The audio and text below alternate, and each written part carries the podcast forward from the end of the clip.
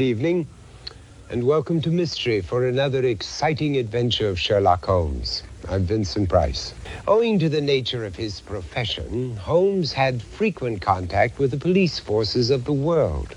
Watson tells us that he had a number of favorite pranks that he liked to pull on the official detectives that he was sometimes forced to work with. One was deliberately pointing out clues but neglecting to explain their significance. Holmes's favorite dupe at Scotland Yard was Inspector Lestrade, who took a patronizing attitude towards Holmes's methods, but nonetheless consulted the great detective in a number of cases, including tonight's adventure of the Norwood Builder.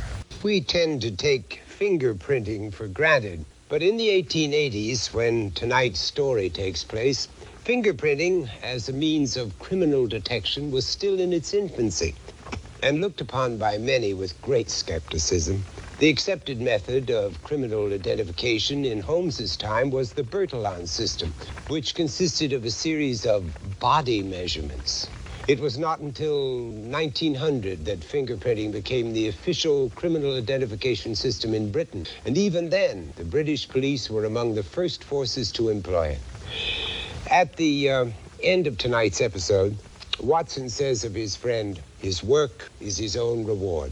And Holmes himself often repeated that he worked rather for the love of his art than for the acquirement of wealth. My professional charges are upon a fixed scale, Holmes once told a client. I do not vary them save when I remit them altogether. He was able to be so generous on occasion because a few of his cases did yield rather high fees. Rewards of £1,000 were offered for the return of the missing piece of the beryl coronet and for the Countess of Morcar's blue carbuncle. And Holmes received the same amount in expense money from the King of Bohemia for taking care of his scandal. I think that we can safely say he managed.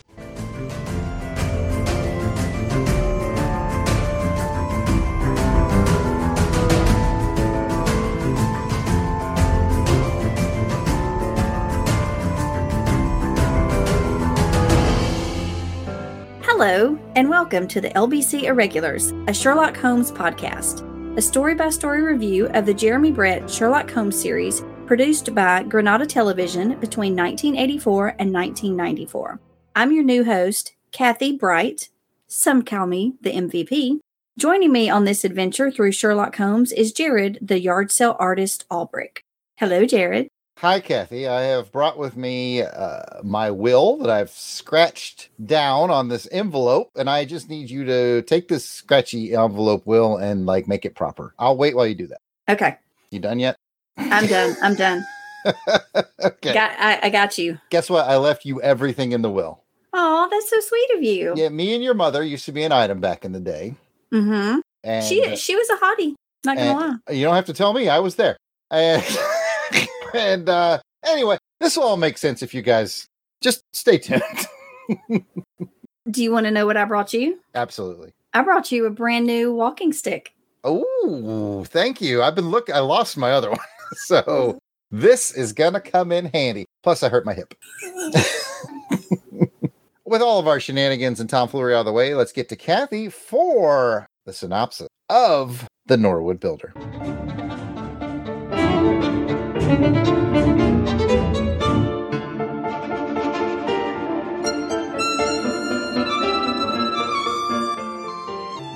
An unhappy John Hector McFarlane arrived at 221B seeking the help of Sherlock Holmes. The young, most unfortunate clerk is about to be arrested for murdering Mr. Jonas Oldacre with his walking stick before burning his body in a fire. We learn that the day of the murder, Oldacre visited McFarlane and explained that he intended to bequeath his entire fortune to him. He then summoned McFarlane to his Norwood home to review financial documents. The next morning, the clerk's blood soaked walking stick was found at Oldacre's home, leading Inspector Lestrade to arrest McFarlane as the murderer once he arrived at 221B. Holmes and Watson begin their investigation with McFarlane's mother, who they discover was once engaged to Oldacre but broke off the engagement when she learned of his truly dark nature. Later in the day, Inspector Lestrade is delighted by the fact he has found buttons belonging to the victim in the remnants of the fire. Watson has discovered that the late Norwood builder has transferred the better part of his money to a man named Cornelius. The day after, Lestrade triumphs. McFarland's blood soaked thumbprint has been found at the scene of the crime. Holmes, knowing that it was not there the day before, searches the house and discovers a hidden room and, with the help of three constables, sets a trap for the occupant. They set fire to a small pile of straw and yell, Fire! Fire! When suddenly, Oldacre appears. To elude his creditors and take revenge for Miss McFarland's rejection, Oldacre devised a plan. He moved all of his money to the bank account that was discovered by Watson under the fictitious name of Mr. Cornelius and staged his own murder. The body that he used to delude the police was that of a vagrant that Oldacre killed, dressed in his own clothes, and threw into the fire. The final part of the plan was using McFarland's thumbprint to be sure he would be proven guilty of murder.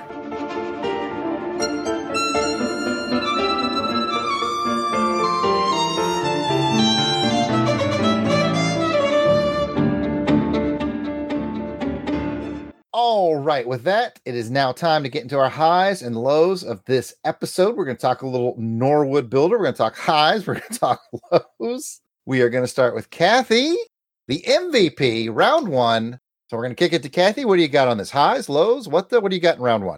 It's kind of all of the above. I like dejected Holmes when he thinks that he can't solve this case. Like he is truly, he looks defeated. It makes him seem more human. It makes him seem like one of us instead of the superhuman Sherlock Holmes. He definitely has that bee in his bonnet vibe because he his gut is telling him and he just can't quite figure it out. And that's the most frustrating thing for him, clearly. Right. When he's all disheveled and sitting in there when when Watson comes in later after he's been visiting with the vagrant and he comes in and he just looks so defeated because Mhm. I feel like he's like I can't figure this out.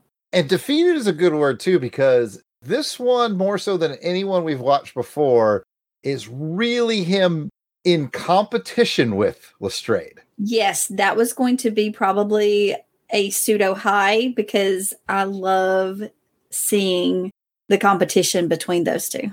Oh, it was very, and I, you know what? I'll roll that into my high. I thought it was Sure. a really delicious scene when Lestrade shows up to arrest the guy, and Holmes basically has to manipulate Lestrade into giving him 30 minutes just to hear the story.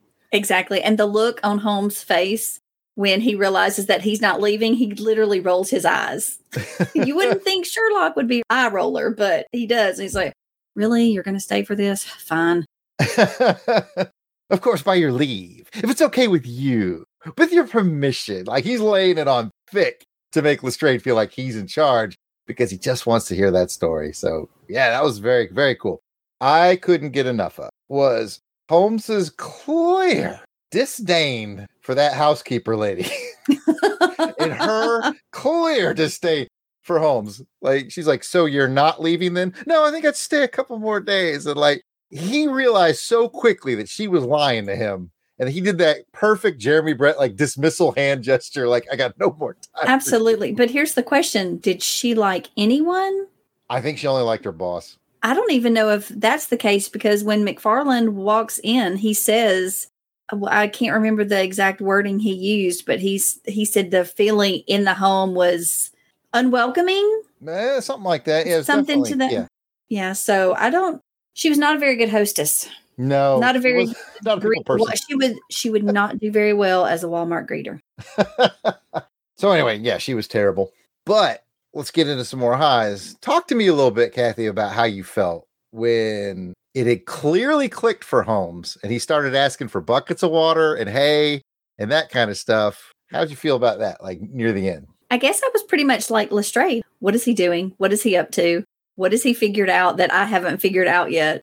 And not that Lestrade looked nervous, but he looked just as confused as I was.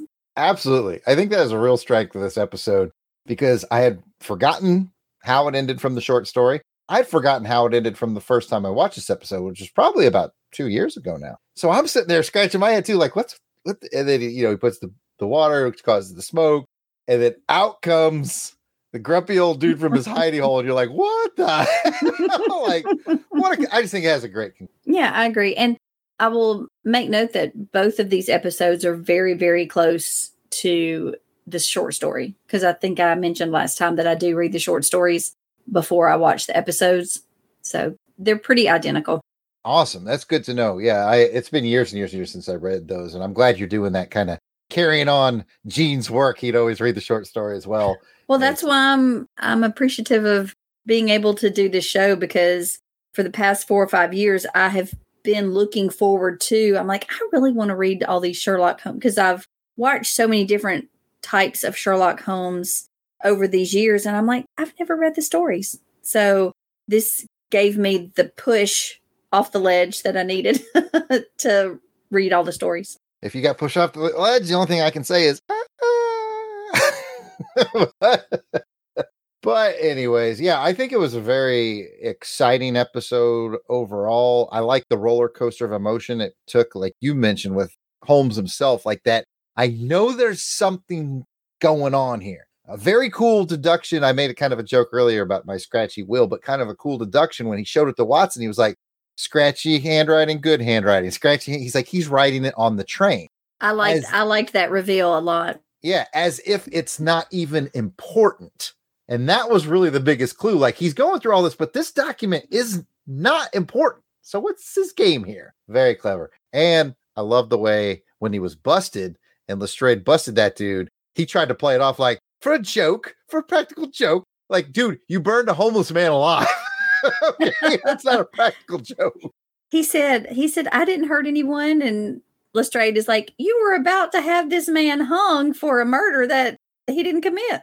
And then what did he, what did he tell Holmes as they were carting him away? You remember? He told Holmes, I'll see you hung. And Holmes was like, I believe that pleasure will be all mine, sir. I was like, oh my. Oh my. So this one, yeah, it had a lot of that roller coaster motion. I also like um, how Watson got involved, being the paperwork guy. Yeah, but as we've discussed, I I have a soft spot for Watson. Oh, he's absolutely charming. So, anything else to talk about for the Norwood Builder? Uh, the only other thing is, I really do like how every episode they're trying to show the progression of Watson learning the tricks of the trade from Holmes. Like, there's little nuggets usually at the beginning of the episode with Watson going through the same steps when he was talking about he's a mason and an asthmatic and he was explaining to the guy how holmes did it versus holmes having to explain how he did it. Yeah that was really cool. I like that moment as well. Yeah lots of good little character stuff in this one a good mystery an exciting conclusion. Hmm, there might be some good scores coming up on that. Speaking of scores i gotta hand it back to you Kath. all right jared. So what did we think of this episode? Well guess what? We have a rating system to help us figure that out. No. On a scale of one to five pipes, five, you loved it. It solved your mystery. Aha. Four, it was really good. Mm-hmm, mm-hmm. Three, it was all right. Mm. Two, you did not like it. Mm-mm, mm-mm. Number one, you hated it. It threw you off of Reichenbach Falls. Ah. So, Jared, what do you think? How would you rate this story? I like this one a ton. It had a good roller coaster of emotion with Holmes. It had that him versus Lestrade thing. It had a good involvement of Watson. That housekeeper lady was just adorably awful. And it just had a lot going for it. I love the wrap up. I'm going full five on this one. I really enjoyed the Norwood Builder quite a bit. Wow. How about you, Kathy? I just might have to agree with you. I was thinking of a four. And because of all that we've talked about with the Holmes and Lestrade, the story itself, it was a good murder mystery. I think I'll go with a five as well. I like it. I know you were thinking 4.5 earlier. You had your Joe November cap on. I think I the was. 0.5 is worth it just for to see Holmes in the the hobo makeup, the tramp makeup, you know. he like- looked, I thought he looked really good. Like he, to me, he looked, I guess because he looked more normal, but I like the disheveled Holmes look. I did. so you were attracted to homeless Holmes? Maybe a little bit. Well, there you have it, folks. That's a strong episode. We both really enjoyed the Norwood Builder. And as usual, there is more.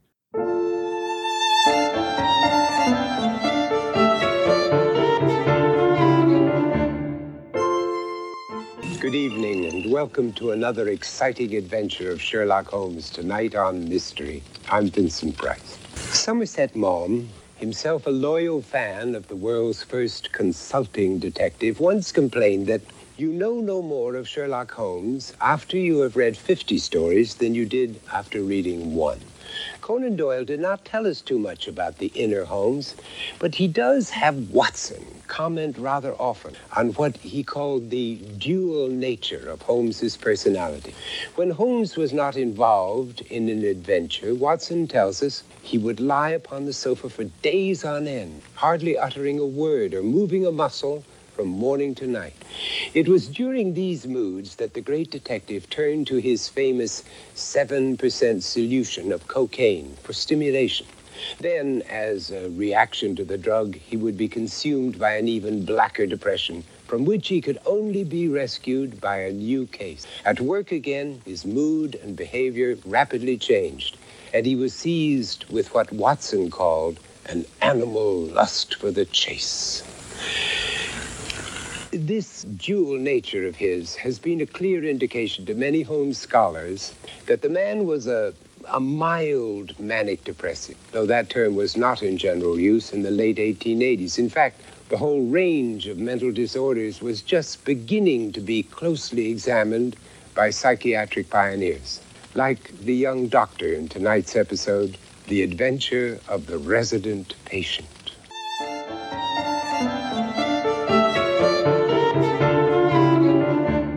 For our second episode this evening, we're going to be talking about the resident patient. Again, if you're not familiar with the story, you might get the ending spoiled, and I'm going to give us a synopsis that goes a little something like this.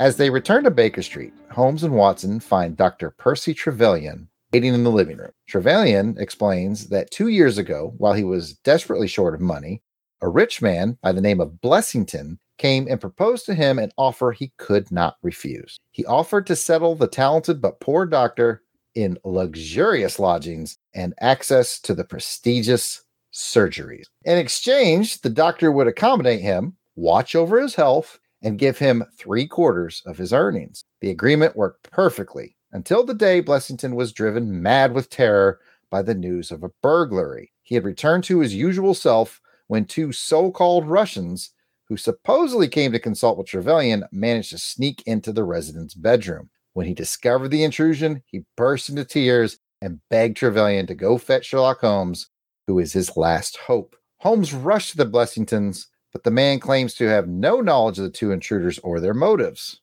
Holmes is so exasperated by the blatant lie that he abruptly leaves this would be client. The next morning, a telegram calls him back to the Blessington house. The resident patient has been found hung in his bedroom. Holmes concludes, from a close examination of the room, that the dead man has not committed suicide. Three men were present in the bedroom. These men appear to have tried Blessington and sentenced him to death for a crime which Holmes discovers in an old newspaper cutting. Some 15 years ago, Blessington, whose real name is Sutton, had robbed Worthington Bank with the help of four other burglars. Sutton made a deal and he sold out his accomplices to the police. One of them, guilty of murder, was hanged. The others were sentenced to 15 years imprisonment. Once they were released, they took their revenge on the traitor. Holmes fails in his attempt to have them arrested, but later we learn they all died in the sinking of the Nora Creina.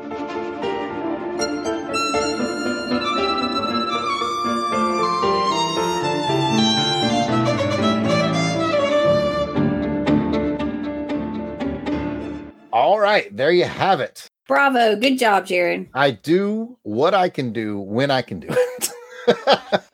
Now it's time for some highs and lows, where we each take a look at the good, the bad of the episode. Jared, what are your thoughts on this episode? I want to get my lows out of the way first because I like this one quite a bit, but there's a couple lows in it that I just want to get off the, the board. I was not a big fan of the nightmare opening. To me, this whole episode really felt like, and there's going to be a few of these to come, Kathy. They were really trying to pad it and fit it into the 50 minute TV schedule because that long drawn out nightmare thing at the beginning, I don't think was necessary. You'd know better than me whether or not that was in the short story. I suspect it wasn't. And then at the end, it felt padded to me because they did a pretty drawn out, although entertaining and amusing scene with Holmes and Watson discussing what the title of this particular entry should be for Watson's writings. And that was amusing and it was welcome and funny, but it really felt like they kind of finished the episode and was like, oh crap, we got like three minutes, we got to fill time. And so they kind of kind of broadened that out and drug it out a little. I liked it though. The first part though I didn't like as much. The is a little artsy with the nightmare scene. Wasn't for me. So those are my lows. Let's just get them off the table. And I'm interested in your thoughts on it. Then you can roll into your highs or lows. I liked the ending because it was they revisited the fact how Sherlock has invested interest in these stories and how they're presented to the public. So I kind of didn't mind that. And as far as the beginning with the nightmare sequence, I guess that was their way to show how truly mad he was going. That's fair. And I think, I'm not 100% sure, but I think the men who were playing the shadowed hooded figures, I think those were the men that he was in league with before during the burglary. I think you're absolutely right. So rolling that into a higher or low for you uh, for the episode, what stood out for you for the episode? I am going to go with a high, and that high's name would be Nicholas Clay, aka Sir Lancelot, of one of my favorite movies as a child, Excalibur. Enough Nice. said. That's that's all I got. That's all you got. That's I I will got. say he was a handsome dude. He was a he was a Yes, good looking fella. I will agree with that. Yeah, he was good too. He was good in the role. You know, they showed him as he was sort of struggling. Like I said, he was a really good doctor and a really smart guy. He just wasn't a man of means. He needed that leg up. And old dude came in there and was like, "I'm going to hook you up, give you the, the nice, nice equipment. I'm going to give you the sweet address in the right area of town." Yeah, apparently that's the only way you can make it as a physician in Yeah. that time period and that location. And when they came looking for him, like he was literally like had a blanket around him and the saddest looking office that could possibly be. But then dude was like, and I get 75% of your cut. You know, I was like, dang, man. Yeah, I thought the 75% was a little much, but he is the one who invested all the money at the beginning. So I don't know. I don't know. Maybe we could work on like a sliding scale. Maybe. I would be like 50. I mean, the dude's taking care of him. It's like his personal physician. So I guess my follow up question was Do you think Dr. Trevelyan, I think was his name, right? Um, Correct. Do you think he had lodgings in that house too? Was he staying there? Because if so, then maybe it was worth it. if he had a True. I believe he was because I think in this, even in the story, I think it says that he took care of everything and provided lodging Okay. and uh, avenue into being the physician he wanted to be. All right, that makes a little more sense. I guess 75% is a hefty ransom, but if the guy's giving you lodging, you don't have to pay rent. You don't got to pay uh, the gas bill, the firewood bill, whatever they had back then, the coal bill. I guess maybe it'll work. Probably firewood, selling firewood on the corner. I don't know. Okay, second round. What the? What you got? I told you we are going to get my lows out of the way early. Let's get into my highs. I really, really like, this is a really strong point of this one. I love it when Holmes goes to a location, starts crawling around, looking at a bunch of little weird things, and then puts the puzzle together for everybody right there in front of him. Like A to B to C to D. That was really on display in this episode, and I thought that was super cool. I like that as well, but sometimes I'm like, what is he looking at? I need him to explain it as he's looking at it because some of the time I'm like, I don't know what he sees. Well, that's what makes it like a magic show reveal when he's starts doing it all. I loved it. True. So back to you. I just want to touch on again. I love this Holmes Watson relationship, especially Watson and the joy, the glee that he had on his face in that barbershop Oh my when he thought he had nailed the thoughts that were in Sherlock's head about why he was why he was beating his fingers on that chair arm. He just knew he had the answer correct. Holmes wanted let him believe it for a split second before he then told him you're completely wrong. I like how he like completely like deflated him, like completely wrong. But then at the very, very end, he was like, but still there's a little truth. like just give a little nugget at the very end.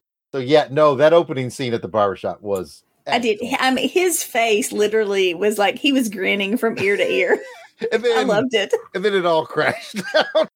Like, oh, I was wrong. And then, like I said, even though I thought it was padded at the end, I still like that scene at the end because it kind of comes back. It kind of closes that loop from the beginning. Because Watson's like, "Hey, I've got this. This is the title," and Holmes is like, "The typical sort of passive aggressive Holmes, like, uh, that's the uh, that's the title you're gonna go with, huh?" you know, kind of an attitude. Personally, I would have gone with this, and I like how Watson writes it down. He writes a couple of others, and he keeps kind of whispering it to himself. And, I was, and at the end, he's like, "Yeah, Holmes was right." right. He he wanted to be right, and but in the end, he was like, "No, Sherlock's right." yeah, that was another really really strong episode for both uh, Holmes and Watson. Do you have anything else you need to get off of Pat style out of your notes before we move into scoring? Actually, I think that's all I've got for this episode. All right, then I hand it right back to you again. Is it pipe reveal time again? I believe it is. Let's go over that pipe rating system one more time. On a scale of one to five pipes, five, you loved it. It solved your mystery. Aha! Four, it was really good. Mm-hmm, mm-hmm. Three, it was all right. Mm. Two, you did not like it. Mm-mm, mm-mm. One, you hated it. It threw you off of Reichenbach Falls. What about this story, Jared? What rating have you got for this episode? Oh man, I thought we were gonna have a double five episode there for a minute. I'm gonna give this one a four just because I just I did not like that dream sequence at the beginning and, and because it felt padded. But man, it's a strong four. That I really like Holmes both of his trips to the house because the first one was like, this dude's lying to me. I got no time for your BS. I can't solve your mysteries if you don't tell me the truth. I'm out. And then the second time he did the whole very Holmes go around the room, solve everything thing, which I thought was super cool. So those parts I like the five, but sort of the the padding and a little bit of the artsiness and and fair warning, Kathy. I remember there's going to be a couple more sort of artsy episodes like this in the future that are even artsier than this. That I feel like they detract. Those will always be minuses for me. In the end, it's a four. What about you? Because of Mr. Nicholas Clay, I'm going to give it a five. I did not have a problem with the nightmare scene. It intrigued me, I guess, because it was a little different. And with the added bonus of Nicholas Clay, the gleeful joy on Watson's face brings me gleeful joy. So I'm going to give this episode a five as well. I respect it. I really do. Before we ride off on our hansom cab for this episode, let's thank the Crusaders Club members who help pay the rent here at 221B. These are the fine folks who have joined our crusade. They enjoy access to special long box episodes, voting to help determine show content, and so much more. So here are the folks reaping the benefits and giving some much appreciated support to the show. Angelica Wolf, Oh, Auburn Elvis, Bill Beer, blast it or stash it. Braxton Underwood, Captain Entropy, Clinton Robinson, Dave Collins, you know him as the Battle Wagon. Battle Wagon. Ezra Gallo, Gary Viola, Gene Hendricks, Gerald Green, Jason Keene, Jeremy L, Jim Jarman, Jim Jarman, Jim Jarman, Jim Jarman. I hope you like Jim Jarman too. Joe Thomas, Dr. John Watson, Josh Strickland, Candace Ward. captivating Kathy Bright, the MVP. Hey, I know her. Mark Ross, aka Cluck Trent, Maxwell Traver, Michael Wagner, Miranda W, P.D. Devons, Paul Hicks, Rick of Jeff and Rick Presents, Rob Morgan, Ryan Daly, Samantha Maney, Sean Urbanski, Spidey 67, Steve Cronin, Tim Price, Tony Pennington, and the Toronto Cop.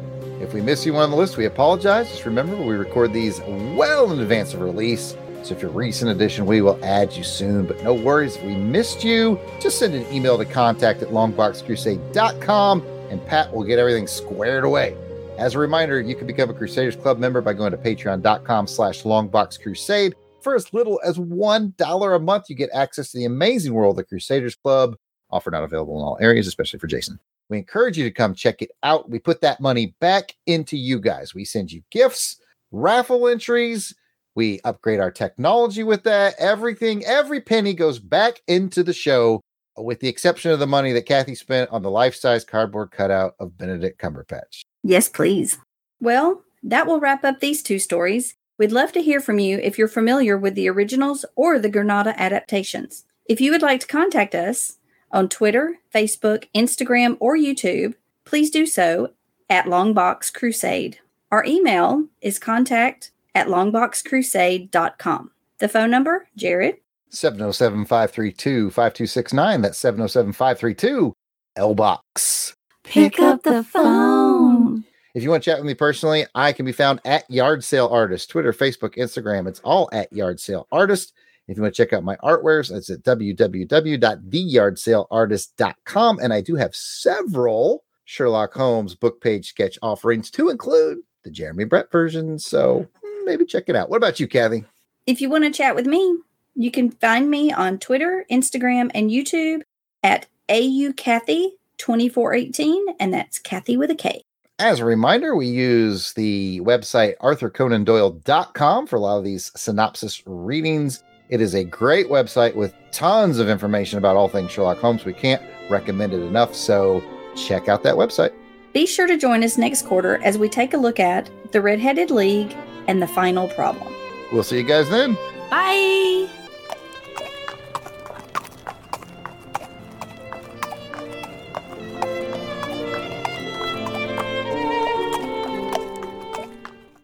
Outtakes. Get ready. Get your energy up. Let's go. Let's go. I need five pounds of Peppy and a three pound set. That's my everyday life. Pep 10 up. pounds in a. Pep it up. Pep it up. Hello. No, Wrong. that's in- that's Crappy. in- Do it again. I'm just- What's your first thought on the Norwood Builder? You feeling high? You feeling low? What you got? You better shut that paper up. There we go. I'm certain that won't appear in the outtakes. What? Do, not, read. Seriously.